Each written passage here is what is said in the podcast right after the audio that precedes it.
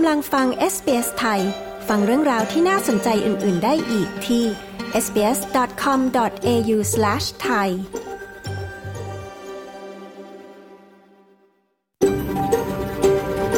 SBS A world of difference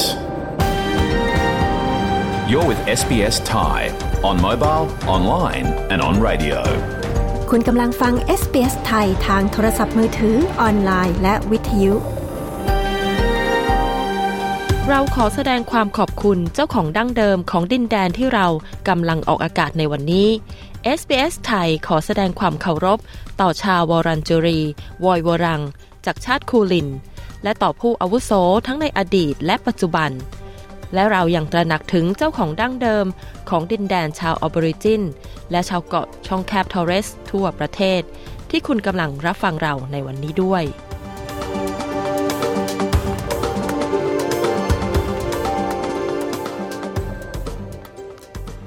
สวัสดีค่ะ ขอต้อนรับเข้าสู่รายการ SBS ไทย ในวันพฤหัสบดีที่ 4 มกราคม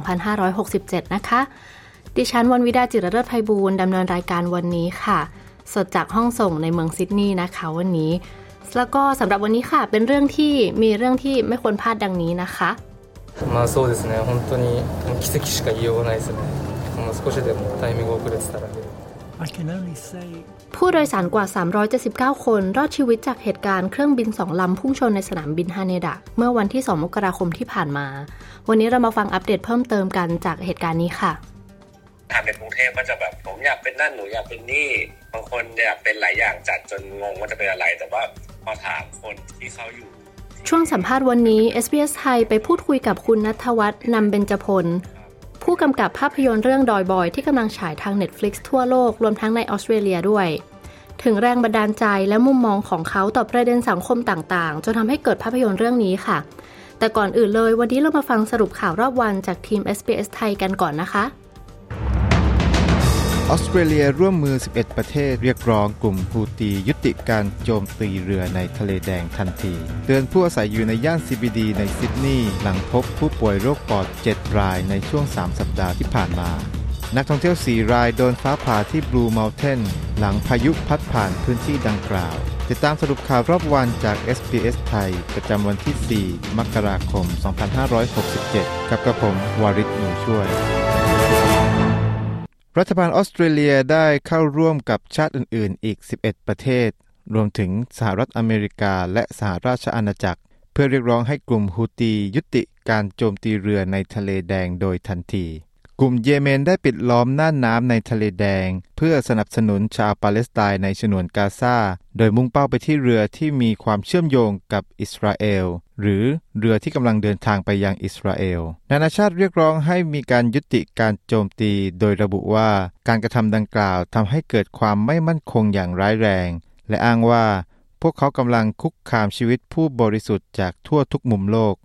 การปิดล้อมของกลุ่มฮูตีเป็นรูปแบบหนึ่งของการประท้วงต่อต้านการโจมตีฉนวนกาซาของอิสราเอล ซึ่งทำให้ชาวปาเลสไตน์เสียชีวิตไปแล้วอย่างน้อย 22,000 คน นับตั้งแต่การเปิดการโจมตีของกลุ่มฮามาสที่ฆ่าชีวิตชาวอิสราเอลไป 1,200 คน เมื่อวันที่ 7 ตุลาคมที่ผ่านมา จ้าหน้าที่ออสเตรเลีย 6 คนได้ถูกส่งไปประจำการที่บาเรน โดยปัจจุบันมีเจ้าหน้าที่กลาโหมของออสเตรเลีย 5 คน ประจำการ โดยเป็นส่วนหนึ่งของปฏิบัติการของสหรัฐอเมริกาในพื้นที่ดังกล่าว มีการออกประกาศแจ้งเตือนด้านสุขภาพสำหรับผู้ที่อาศัยอยู่ในย่าน CBD ของซิดนีย์ หลังจากมีการพบผู้ป่วยโรคปอด 7 รายในช่วง 3 สัปดาห์ที่ผ่านมา อาการของโรคลิเจียนแน ซึ่งเป็นโรคปอดติดเชื้อชนิดหนึ่งที่เกิดจากการติดเชื้อ อาจมีไข้ หนาวสั่น ไอ และหายใจลำบาก ซึ่งจะนำไปสู่การติดเชื้อหน้าอกอย่างรุนแรง เช่นโรคปอดบวม อย่างไรก็ดีโรคนี้ไม่สามารถแพร่กระจายจากคนสู่คนได้ โดยที่แบคทีเรีย Legionella ซึ่งทำให้เกิดโรคปอดชนิดนี้ มักเกี่ยวข้องกับหอทำความเย็นที่ปนเปื้อนอยู่ในอาคารขนาดใหญ่ศาสตราจารย์โรเบิร์ตบูย ผู้เชี่ยวชาญด้านโรคติดเชื้อจากมหาวิทยาลัยซิดนีย์กล่าวกับช่อง Nine ว่า ผู้สูงอายุ ผู้สูบบุหรี่ หรือผู้ที่เป็นโรคปอด จะต้องระมัดระวังเป็นพิเศษ มีรายงานนักท่องเที่ยวสี่รายเข้ารับการรักษาและฟื้นตัวแล้วหลังจากถูกฟ้าผ่าในเทือกเขาบลูเมาน์เทนภายหลังจากที่พายุได้พัดผ่านในบริเวณดังกล่าว ในช่วงเย็นของวันพุธที่ผ่านมา หน่วยแพทย์ฉุกเฉินรัฐนิวเซาท์เวลส์ระบุว่า เจ้าหน้าที่กู้ภัยถูกเรียกตัวไปยังพื้นที่ในเมืองคาทุมบา ทางตะวันตกของซิดนีย์เมื่อเวลาประมาณ 15นาฬิกา15 นาที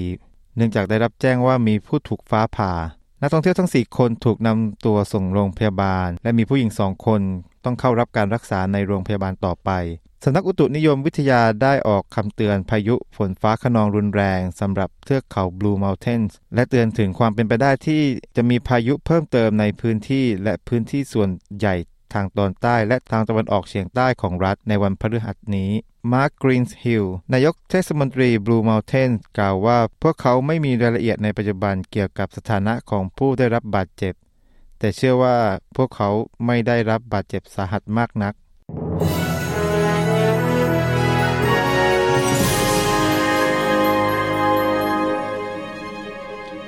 มาดูอัตราแลกเปลี่ยนเงินตราระหว่างประเทศ 1 ดอลลาร์สหรัฐแลกเป็นเงินไทยได้ 34 บาท 42 สตางค์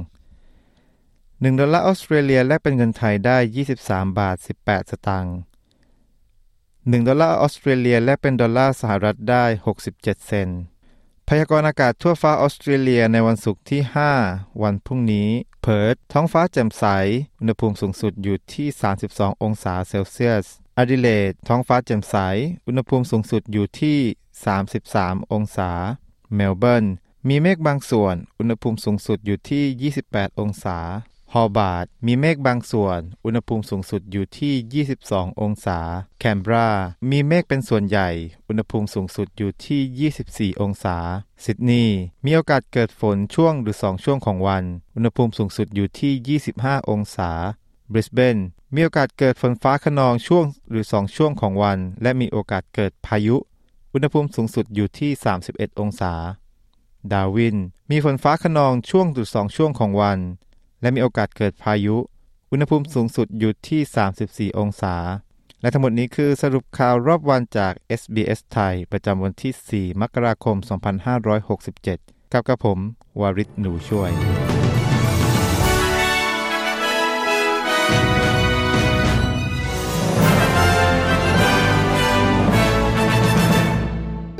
คุณกำลังอยู่กับ SBS ไทย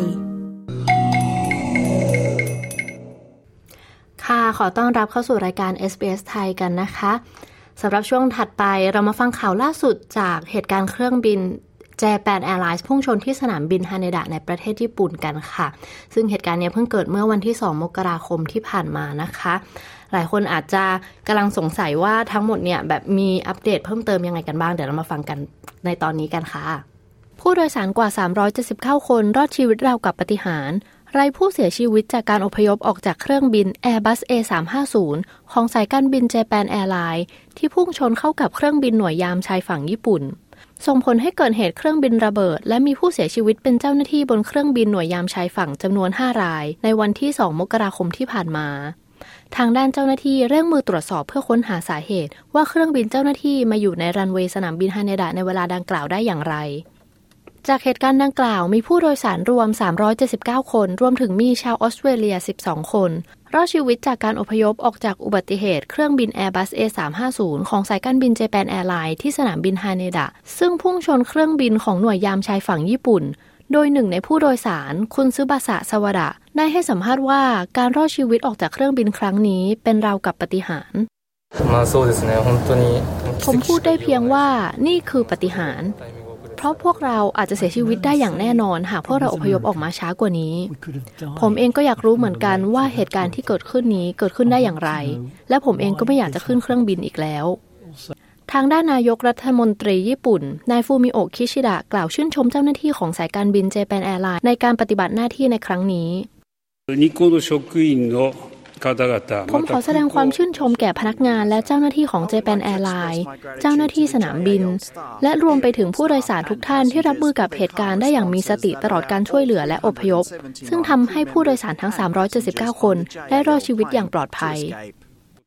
จากเหตุการณ์ครั้งนี้อาจารย์ระดับอาวุโสในด้านการออกแบบพาหนะทางอากาศ จากมหาวิทยาลัยนิวเซาท์เวลส์ดรซอนยาบราวน์เสริมว่าเมื่อกระบวนการอพยพเริ่มต้นขึ้น ทางสายการบินจะต้องวางแผนและจัดการให้สามารถเคลื่อนย้ายทุกคนออกจากเครื่องบินภายใน 90 วินาทีฉันคิดว่ามันเป็นเรื่องที่วิเศษมาก ที่ทุกคนจะสามารถอพยพออกมาได้อย่างปลอดภัยตามที่เครื่องบินนี้ถูกออกแบบมาอย่างดี เพราะเครื่องบินโดยสารเหล่านี้ออกแบบและได้รับการรับรองว่าการอพยพผู้โดยสารทั้งลำภายใน 90 วิเป็นเรื่องที่ทำได้จริง ดรบราวเสริมว่า กุญแจสำคัญของการอพยพอย่างรวดเร็วนั้น คือการที่ผู้โดยสารเหล่านี้จะต้องพยายามไม่หอบสัมภาระติดตัวมาด้วย เพราะอาจจะทำให้การเคลื่อนย้ายได้ช้าลง อีกทั้งยังทำให้เบาะสไลด์ลมยางฉุกเฉินจากเครื่องบิน ได้รับความเสียหายไปด้วย เธอยังมั่นใจอีกว่า หากเกิดเหตุการณ์อพยพเหล่านี้เกิดขึ้นคล้ายกันในสนามบินออสเตรเลียในอนาคต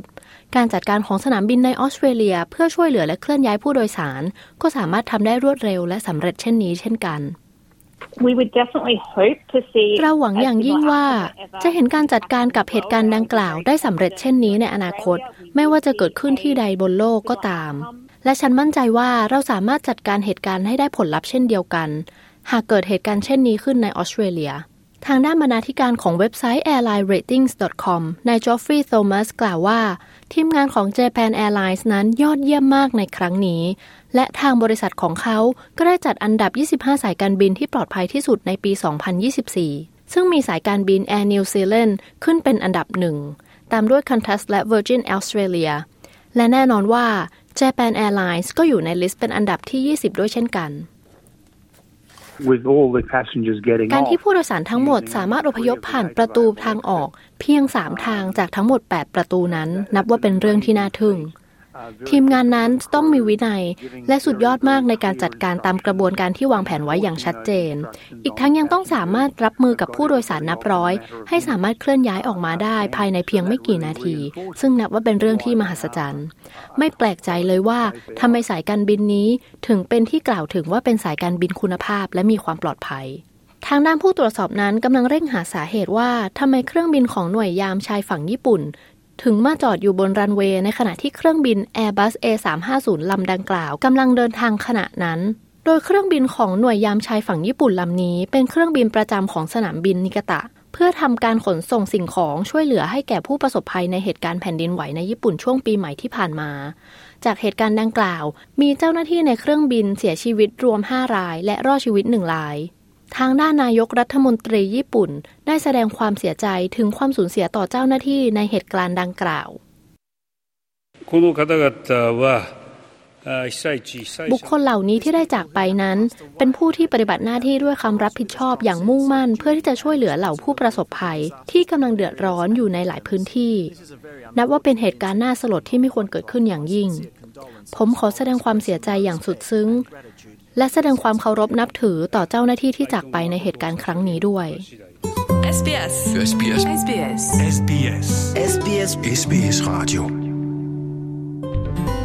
SBS ไทยบนวิทยุ ออนไลน์ และบนโทรศัพท์เคลื่อนที่ของคุณ สวัสดีค่ะ คุณกำลังฟังรายการ SBS ไทย สดจากห้องส่งเมืองซิดนีย์ออสเตรเลียนะคะสำหรับช่วงนี้เรามาฟังสรุปข่าวที่เกิดขึ้นจากปีที่แล้ว โดยคุณชลดากลมยินดีทีม SBS ไทยค่ะ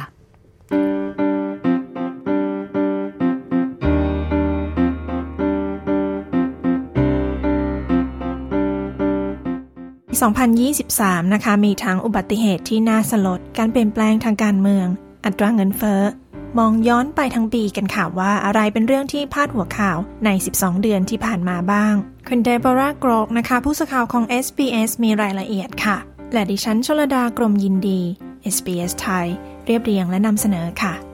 เริ่มต้นปี 2023 กับเรื่องราคาที่พักอาศัยนะคะ ที่เป็นเรื่องที่เป็นที่จับตามาตั้งแต่ปลายปีที่แล้ว และตลอดทั้งปีค่ะ คุณแองกัสเทเลอร์โฆษกพักร่วมพันธมิตร บรรยายเรื่องนี้ Middle Australia is being crushed by rising mortgage payments, rising prices and rising taxes. ตอนกลางของออสเตรเลียกำลังเผชิญกับราคาผ่อนชำระบ้านที่สูงขึ้น ค่าครองชีพสูง และภาษีที่แพงขึ้น ค่าผ่อนบ้านเพิ่มขึ้น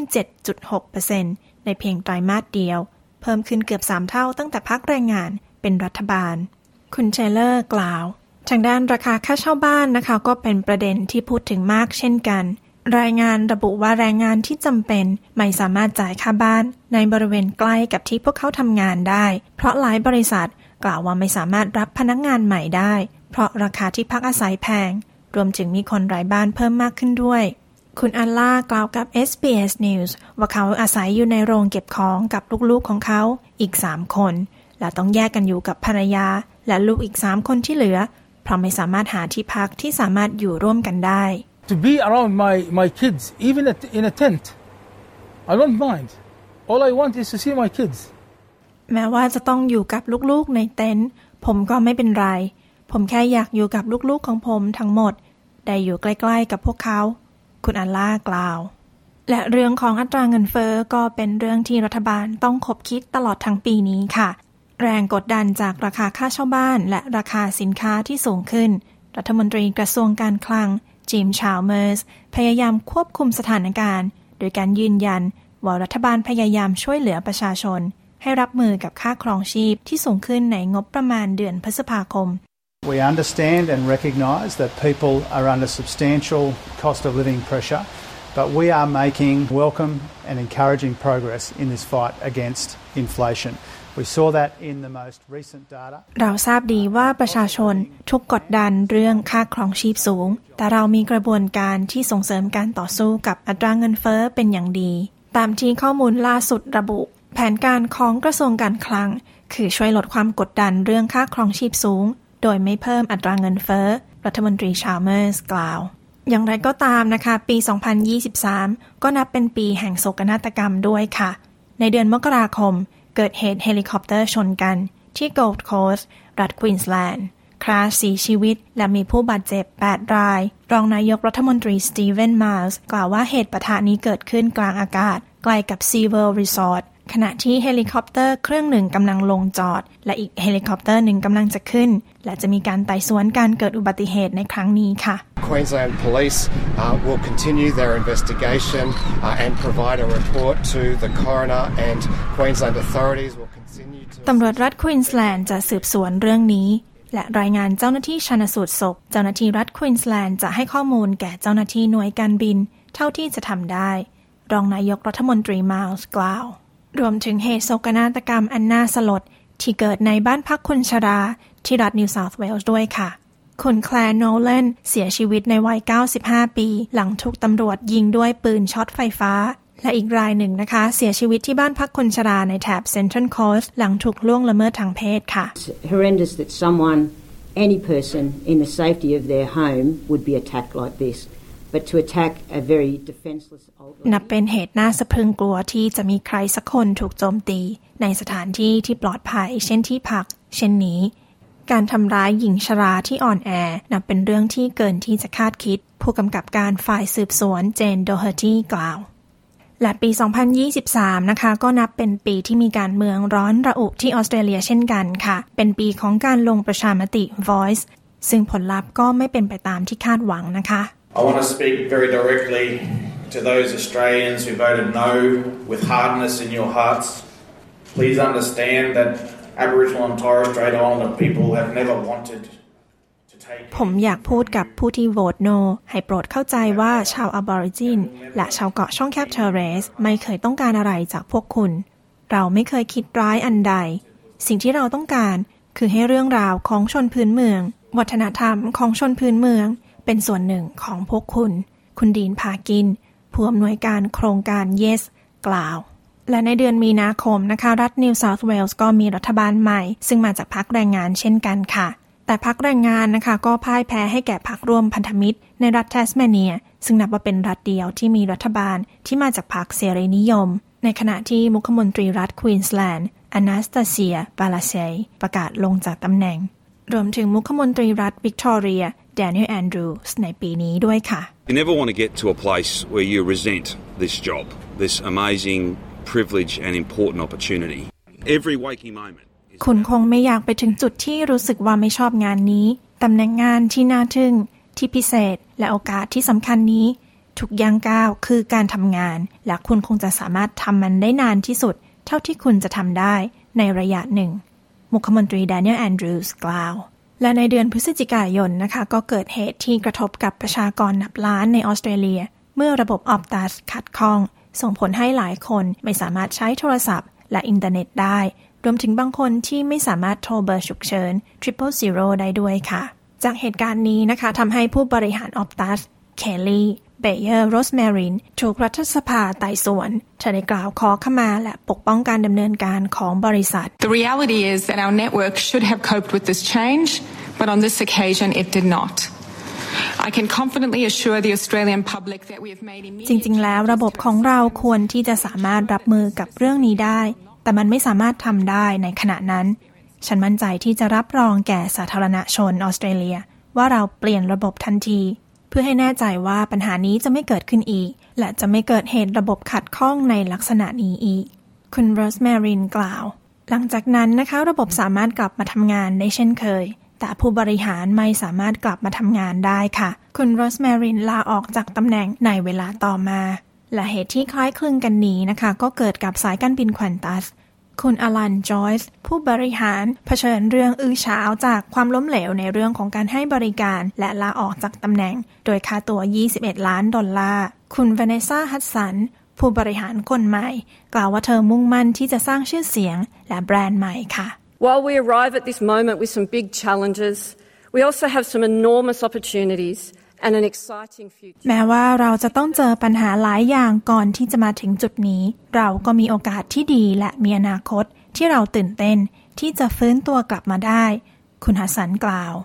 และปีนี้นะคะก็นับเป็นช่วงเวลาที่ดีของวงการบันเทิงของออสเตรเลียด้วยค่ะ นักแสดงหญิงชาวออสเตรเลียมากอดร็อบบี้กับบทบาทในภาพยนตร์บาร์บี้ที่ทำลายสถิติบ็อกซ์ออฟฟิศปีนี้นะคะ รวมถึงยังเป็นคำที่ถูกค้นหามากที่สุดแห่งปี หรือ Year in Search จากการยืนยันของ Google ว่าภาพยนตร์บาร์บี้เป็นภาพยนตร์อันดับหนึ่งที่มีการค้นหามากที่สุด ชนะเรื่อง Oppenheimer ค่ะ It's incredible the enthusiasm people have shown all around the world and people showing up with their friends and wearing pink and getting dressed up and like มันเหลือเชื่อมาก ความกระตือรือร้นที่ผู้คนมีทั่วโลก และหลายคนที่แต่งตัวสีชมพู แต่งตัวตามภาพยนตร์กับเพื่อนๆของพวกเขา การมีผู้ชายเข้าไปชมภาพยนตร์เรื่องนี้ด้วย ฉันรู้สึกปลาบปลื้มมาก คุณมากอดร็อบบี้กล่าวถึงกระแสตอบรับที่ดีจากผู้ชมค่ะ และยังมีกระแสแฟนคลับนะคะ ที่คลั่งไคล้ซื้อตั๋วคอนเสิร์ตที่มีจำนวนจำกัดของ Taylor Swift ที่จะมีขึ้นในเดือนกุมภาพันธ์ปีหน้าที่เมืองซิดนีย์และเมลเบิร์น คุณแอนนาโลซาโชเป็นหนึ่งในผู้ที่สามารถซื้อตั๋วคอนเสิร์ตนี้ได้ค่ะ Oh, I've been Swifty fan since I was in high school. Actually, with my ex-boyfriend before, Love Story is our theme song. Since last ฉันเป็นสวิฟตี้ตั้งแต่ฉันอยู่มัธยม กับแฟนเก่าของฉัน เรามีเพลง Love Story ของเรา ฉันนอนไม่หลับตั้งแต่เมื่อคืน ฉันตื่นประมาณสามครั้ง เพื่อเช็คมือถือของฉันว่ากี่โมงแล้ว คุณโชว์กล่าว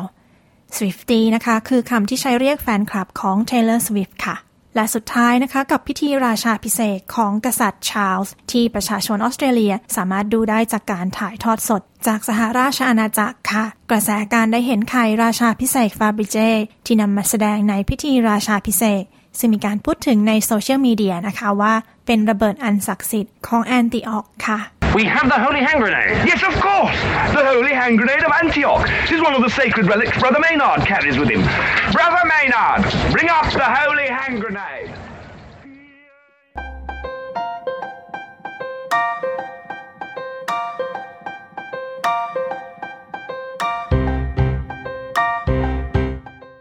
และที่จบไปนั้นนะคะคือข่าวเหตุการณ์สำคัญสำคัญค่ะที่เกิดขึ้นในปี 2023 นี้ โดยคุณเดโบราโกรก และดิฉันชลดากรมยินดี SBS ไทย เรียบเรียงและนำเสนอค่ะ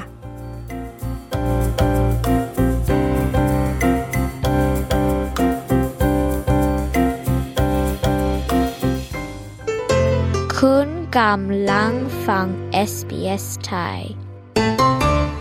You're listening to SBS Thai SBS ไทยทางโทรศัพท์มือถือ ออนไลน์ และทางวิทยุ ส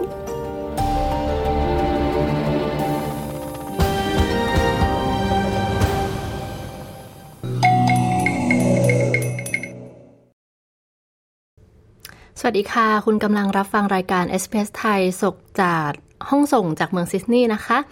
สำหรับช่วงสุดท้ายของรายการวันนี้เรามาฟังสัมภาษณ์จากคุณชยาดาพาวเวลของทีม SBS ไทย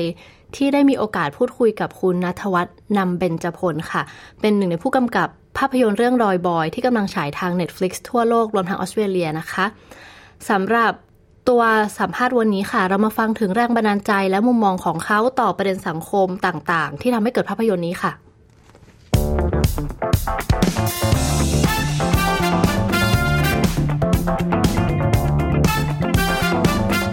ผู้ฟังคะในช่วง 2-3 เดือนที่ผ่านมานะคะ มีภาพยนตร์เรื่องหนึ่งที่ได้รับการกล่าวถึงในประเทศไทยเป็นวงกว้างนะคะ โดยเฉพาะการกล้าที่จะนำเสนอประเด็นทางการเมือง สิ่งแวดล้อม และเรื่องความหลากหลายทางเพศของเมืองไทยอย่างตรงไปตรงมา และในปลายเดือนพฤศจิกายนปีที่แล้วนะคะ ภาพยนตร์เรื่องนี้ก็ได้สตรีมมิ่งทาง Netflix ทั่วโลกรวมทั้งที่ออสเตรเลียด้วย ภาพยนตร์เรื่องนี้ชื่อดอยบอยค่ะ และนี่เป็นโอกาสดีนะคะ ที่เราจะได้พูดคุยกับผู้กำกับภาพยนตร์เรื่องนี้ คุณนนทวัฒน์นำเบญจพล หรือคุณเบิ้ลค่ะ ถึงแรงบันดาลใจและมุมมองของเขาต่อประเด็นทางสังคมต่างๆ จนทำให้เกิดภาพยนตร์เรื่องนี้กันค่ะ ดิฉันชยดาพาวเอสเบสไทยรายงานค่ะ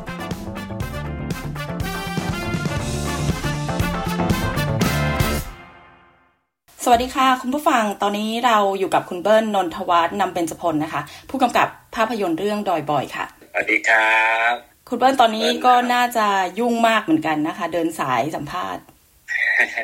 ก็นิดหน่อยฮะแต่ว่าเริ่มเริ่มดีขึ้นแล้วฮะในช่วงเข้าใหม่ๆก็จะยุ่งกว่านี้นิดนึงตอนนี้ก็เริ่มมีเวลาเริ่มมากขึ้นครับค่ะ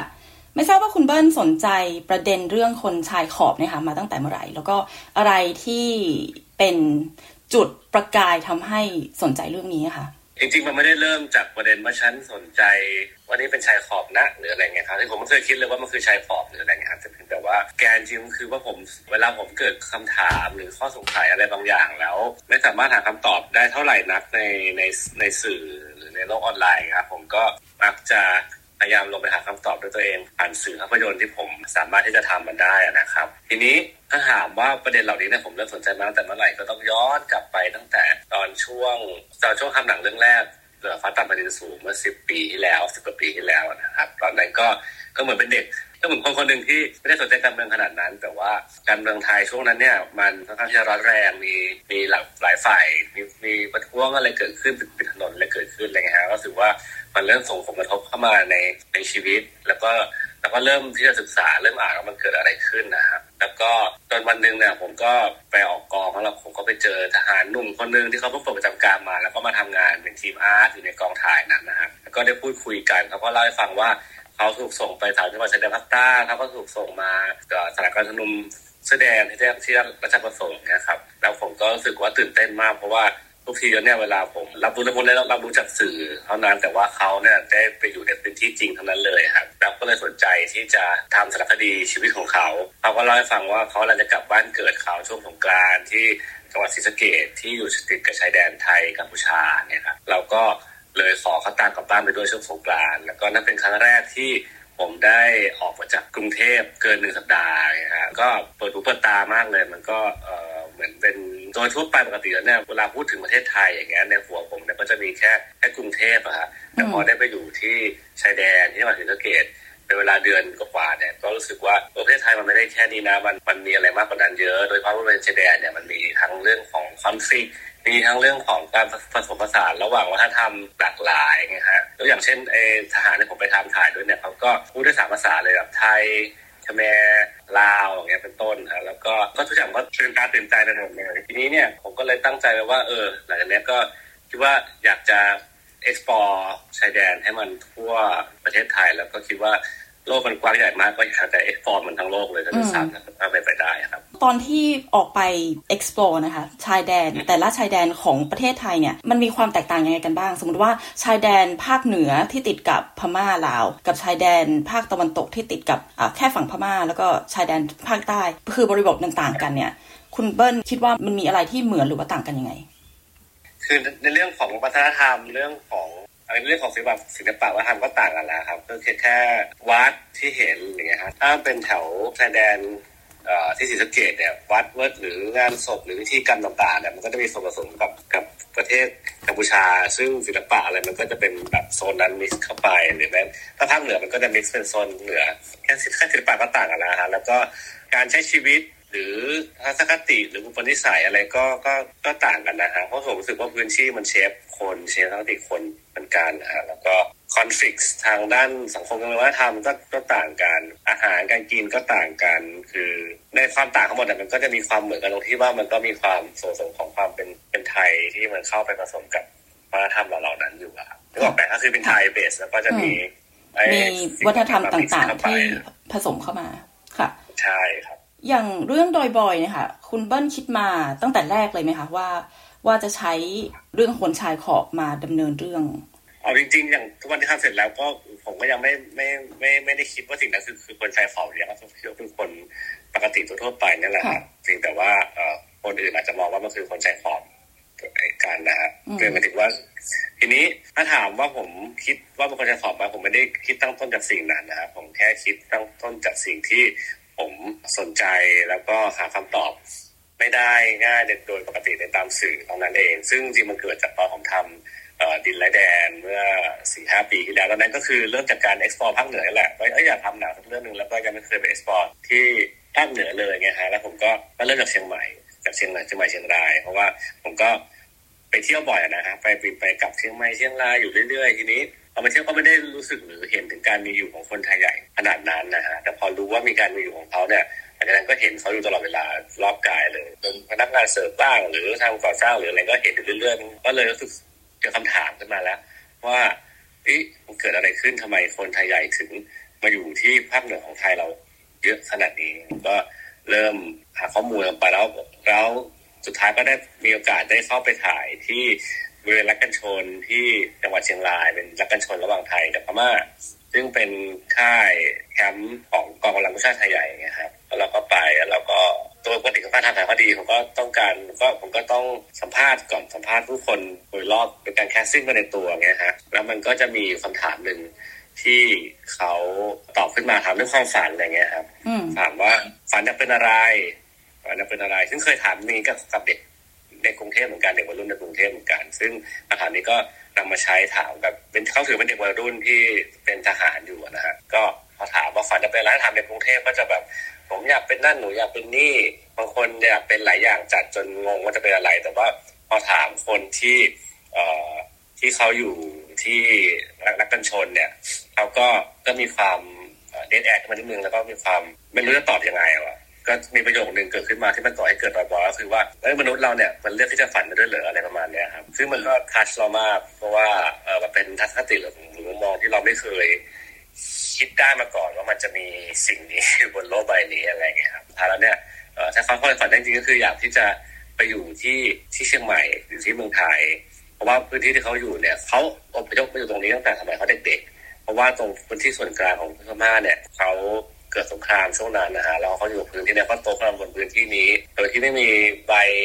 อะไรทั้งสิ้นไม่มีบัตรไม่มีพาสปอร์ตไม่มีไม่มี identity อะไรทั้งสิ้นเนี่ยครับเพราะนั้นเนี่ยการที่จะ decide ที่จะ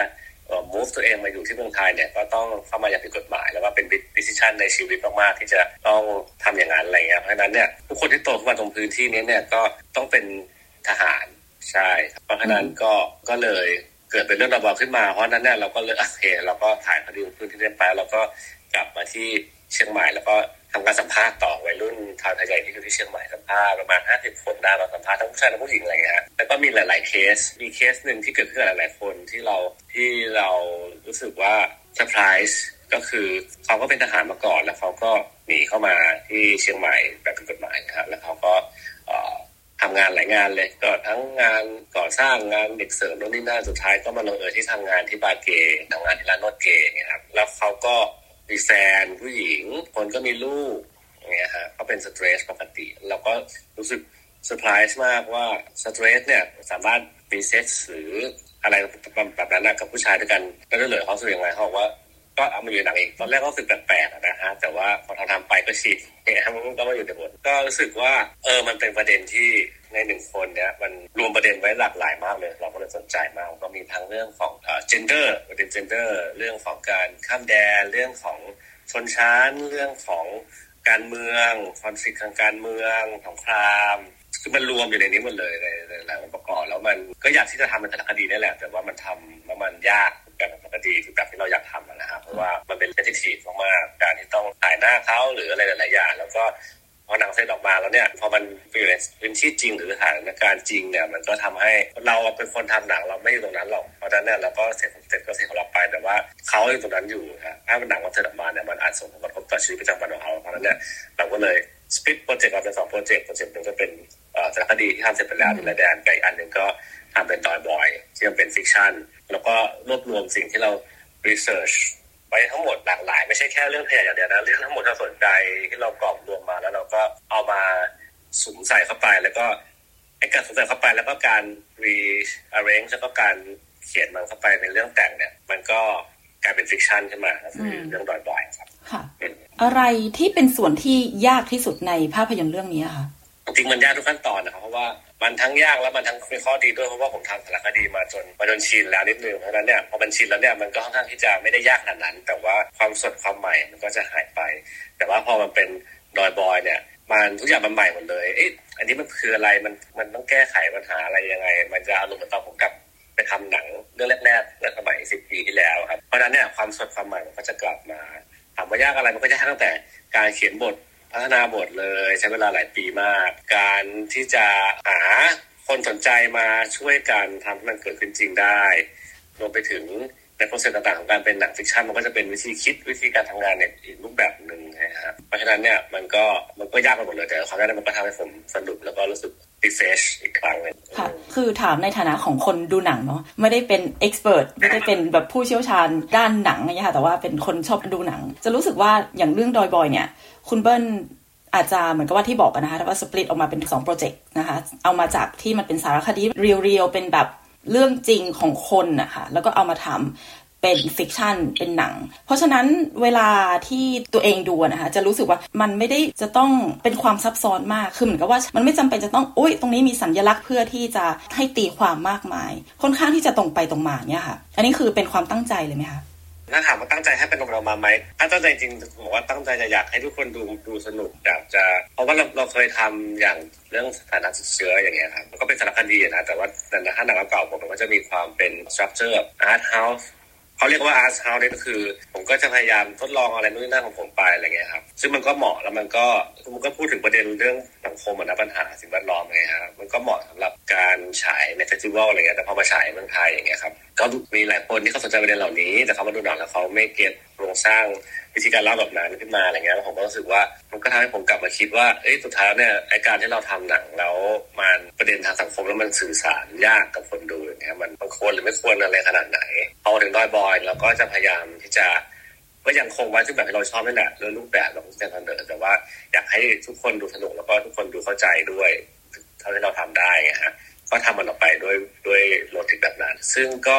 80%ก็จะดูสนุกแล้วก็เข้าใจได้ง่าย แต่ก็ยังมีอีก20%ที่รู้สึกว่ามันงงมันช้าสัญญาเยอะแยะก็มี เพราะฉะนั้นเนี่ยผมรู้สึกว่าเรื่องรสนิยมหรือมุมมองอะไรมันก็เป็น subjective สำหรับใช่ใช่รสนิยมเฉพาะบุคคลด้วยว่าจะแบบถูกจริตกับหนังแนวนี้ไหมอะไรอย่างนี้ประมาณนี้ใช่ซึ่งบางคนมองก็จะมองว่ามันสัญญาเยอะแยะเลย ต้องตีความเต็มไปหมดก็มีบางคนก็บอกว่าดูง่ายมากหนังเร็วมาก ก็มีบางคนดูแล้วก็บอกว่า มันช้าจังดูไม่รู้เรื่องเลยงงจังก็มีแต่ว่าก็จะน้อยกว่าคนที่บอกว่าดูแล้วสนุกมากอะไรก็ก็จะมีเยอะกว่าค่ะ ขั้นตอนการคัดเลือกนักแสดงอะค่ะคัดเลือกยังไงอะไรที่ทำให้มองเห็นว่าคุณอัดเนี่ยค่ะมารับบทสอนจะทำได้แบบดีขนาดนี้เลย หรือว่า ป้เองคุณเป้เองก็ตามอะไรเงี้ยค่ะ ในสายตาของผู้กำกับนะคะ คิดว่านักแสดงคนนี้น่าน่าจะเหมาะกับบท หรือว่าแคสกันมาเยอะเหมือนกัน แล้วก็ลงเอยด้วยนักแสดงที่เป็นตัวจริงนะคะก็มี cast เยอะ cast กันมากมายหลากหลายมากครับนักแสดงหลายคนมากทั้งคนไทยจริง ๆ เลย ทั้งนักแสดงจริง ๆ เลยที่เห็นเห็นกันเนี่ยฮะก็ถ้าเห็นตัว support cast ส่วนใหญ่ก็จะเป็น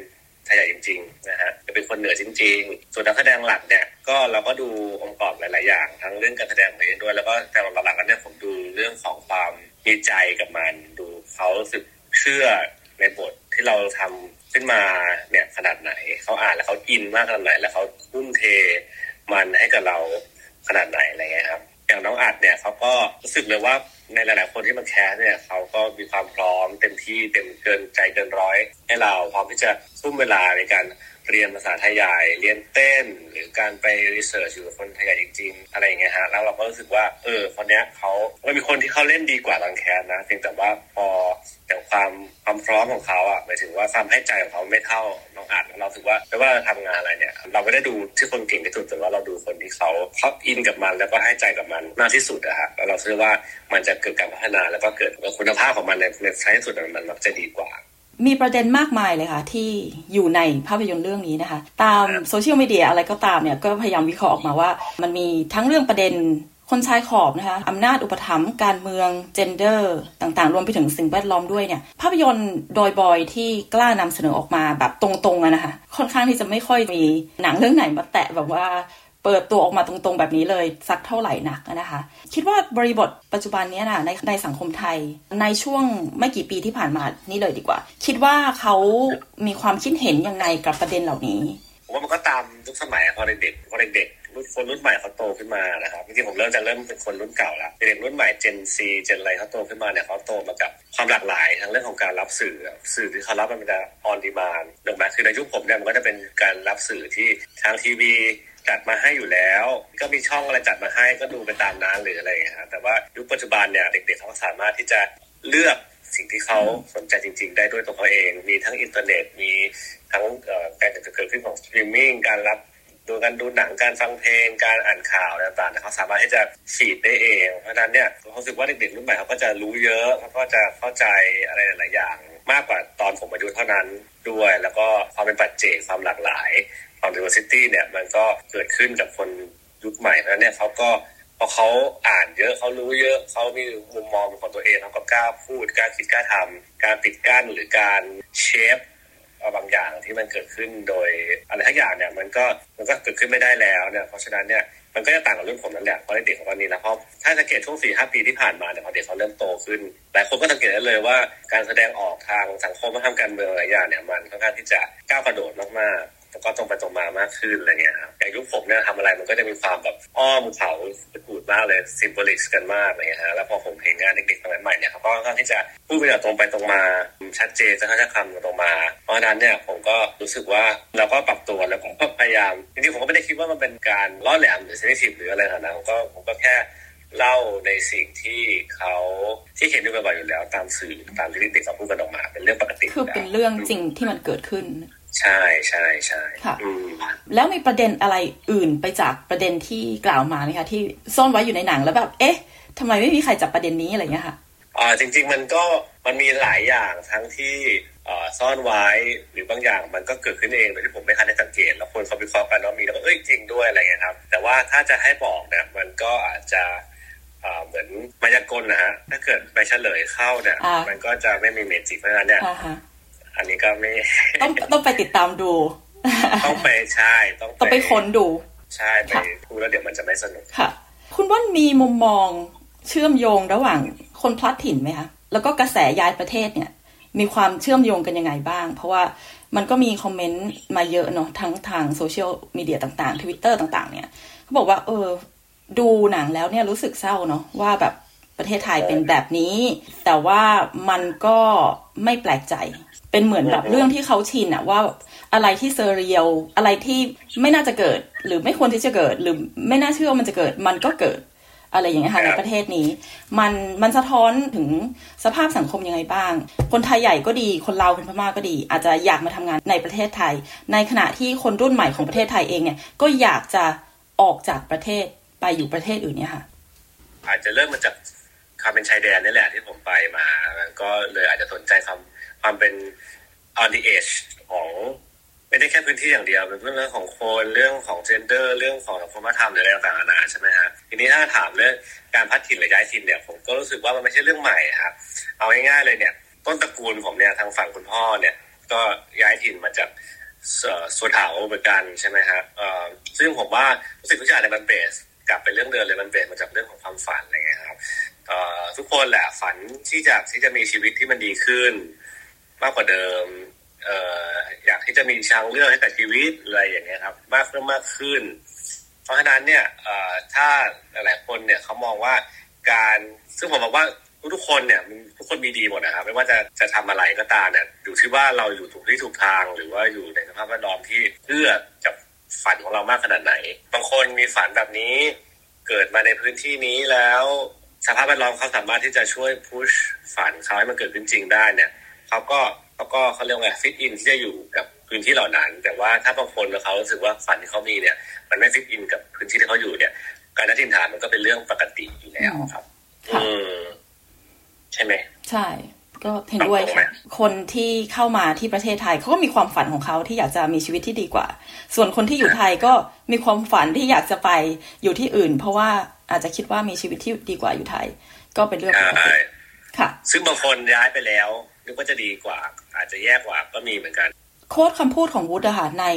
ภาพยนตร์มันเหมือนเป็นแก่นของเรื่องไหมคะ ที่เขาบอกว่าไม่มีใครควรที่จะต้องหายไปแค่เพียงต้องการพูดความจริงเนี่ยค่ะแก่นของเรื่องมันคือเรื่องของความฝันแหละฝันที่อยากจะมีชีวิตที่มันดีขึ้น อยากที่จะชีวิตที่มันเลือกได้ ถ้าถามว่าแก่นของวุฒิถ้าจะใกล้กับแก่นจริงๆก็เรื่องที่วุฒิบอกว่าเออไม่มีใครเกลียดบ้านตัวเองหรอกเขาอยากทำให้บ้านของตัวเองมันดีขึ้นมากกว่า คุณเบิ้ลคิดว่าทิศทางของ การเมืองสังคมวัฒนธรรมไทย นับจากนี้ไปอีกสักสิบปีเนี่ยค่ะคิดว่ามันหน้าตามันจะเป็นยังไง ผมว่ามันก็เด็กๆรุ่นใหม่ที่เกิดขึ้นมารุ่นผมก็เริ่มแก่ตัวลงทุกวันใช่ไหมรุ่นที่แก่กับผมก็ก็ก็แก่ลงหนักกว่าผมไปกันใหญ่อะไรเงี้ยก็คนที่จะมีกำลังกองชาแข็งแรง ก็คือเด็กรุ่นใหม่ที่โตขึ้นมาได้แหละเพราะฉะนั้นเนี่ยผมว่าเด็กพวกเขามีฝันนะเขาก็คงจะพยายามทำให้ฝันของตัวเองเนี่ยมันเกิดจริงในวันที่เขา โตขึ้นมาแข็งแรงยืนได้ด้วยตัวเองแล้วเนี่ยผมคิดว่าทิศทางของสังคมการเมืองธรรมในประเทศไทยเนี่ยมันก็ต้องฝากไว้กับเด็กรุ่นใหม่นี่แหละ ซึ่งผมคิดว่าแนวทางหรืออะไรหลาย ๆ อย่างเนี่ยมันก็เป็นไปตามเด็กรุ่นใหม่ที่เกิดขึ้น ซึ่งก็คือความความหลากหลาย ความเข้าใจถึงความต่างกัน ความการอยู่ร่วมกันอย่างมีความสุขโดยการยอมรับความต่าง ซึ่งนั่นคือสิ่งที่คิดว่าประเทศไทยจะเป็นในอนาคตนะครับ อืมไม่เหมือนสมัยก่อนที่อาจจะเขาเรียกไงอะไม่ได้เด็กผมเนี่ยโตขึ้นมาก็แบบจะทำอะไรทุกอย่างแล้วก็รู้สึกว่าเฮ้ยคนนั้นก็ทำอย่างนี้หรือเปล่าวะเราจะทำไปแล้วมันจะเฉลยไหมหรือว่าทำไปแล้วมันจะมันจะเขาจะมองเราเป็นยังไงอะไรอย่างเงี้ยแต่ผมว่าเด็กรุ่นใหม่เนี่ยเขาน่าจะคิดว่าฉันชอบอย่างเงี้ยฉันคิดว่าสิ่งนี้มันถูกมันดีมันไม่ได้ไปรบกวนใครเขาอะไรเงี้ยก็ทำสิ่งนั้นออกมา โดยที่เขาก็ยอมรับเวลาเขาเห็นคนอื่นที่เขาต่างกันเนี่ยเขาก็อาจจะเขาก็มองว่าเขาก็ยอมรับมันได้เพราะว่าเขา เขาเข้าใจว่าโลกใบนี้คนเรามันเกิดมาไม่เหมือนกันครับอย่างการวิจารณ์ประเด็นทางสังคมต่างๆเนี่ยนะคะผ่านงานศิลปะก็ดีดนตรีภาพยนตร์ อย่างที่คุณทำก็ดีนะคะ คุณเบิ้ลคิดว่ามันมันมีส่วนช่วยขับเคลื่อนสังคมได้ยังไงบ้าง อย่างผมเนี่ยทำด้วยเริ่มจากการต้องการหาคำตอบใช่ไหมฮะต้องการที่หาคำตอบในในคำถามที่ผมสงสัยแต่ว่าผมหาไม่ได้ในประเด็นทั่วไป ทีนี้พอผมทำงานเสร็จออกมาแล้ว ผู้ชมสามารถที่จะ ได้คำตอบเหมือนที่ผมได้อาจจะไม่ได้คำตอบแต่ว่ามันเกิดบทสนทนาเกิดการแลกเปลี่ยนมุมมองทางความคิด แล้วนั่นแหละทั้งถ้ามันสามารถที่จะหาคำตอบที่มันมากกว่าหรือดีกว่าที่ที่ตัวศิลปะภาพยนตร์หรือดนตรีหรืออะไรทุกอย่างที่เขาตั้งคำถามไว้ให้คำตอบไว้เนี่ยถ้าผู้ชมสามารถที่จะพูดคุยกันและเปลี่ยนความเห็นกันเนี่ยแล้วมันได้คำตอบที่มันดีขึ้นหรือใหม่มากกว่านั้น หรือมันหลากหลายมากกว่านั้นเนี่ยมันก็ถือว่าถือว่าประสบความสำเร็จ แล้วก็ช่วยขับเคลื่อนได้แล้วมั้งครับ ก็เป็นพื้นที่หนึ่งสำหรับช่วย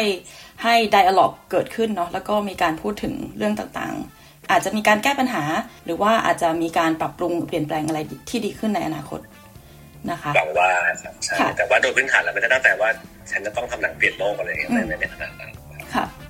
วันนี้ขอบคุณมากนะคะ คุณเปิ้ลสำหรับเวลาขอบคุณครับสวัสดีค่ะ ต้องการฟังเรื่องราวน่าสนใจแบบนี้อีกใช่ไหม ฟังได้ทาง Apple Podcast Google Podcast Spotify หรือที่อื่น ๆ ที่คุณฟัง podcast ของคุณ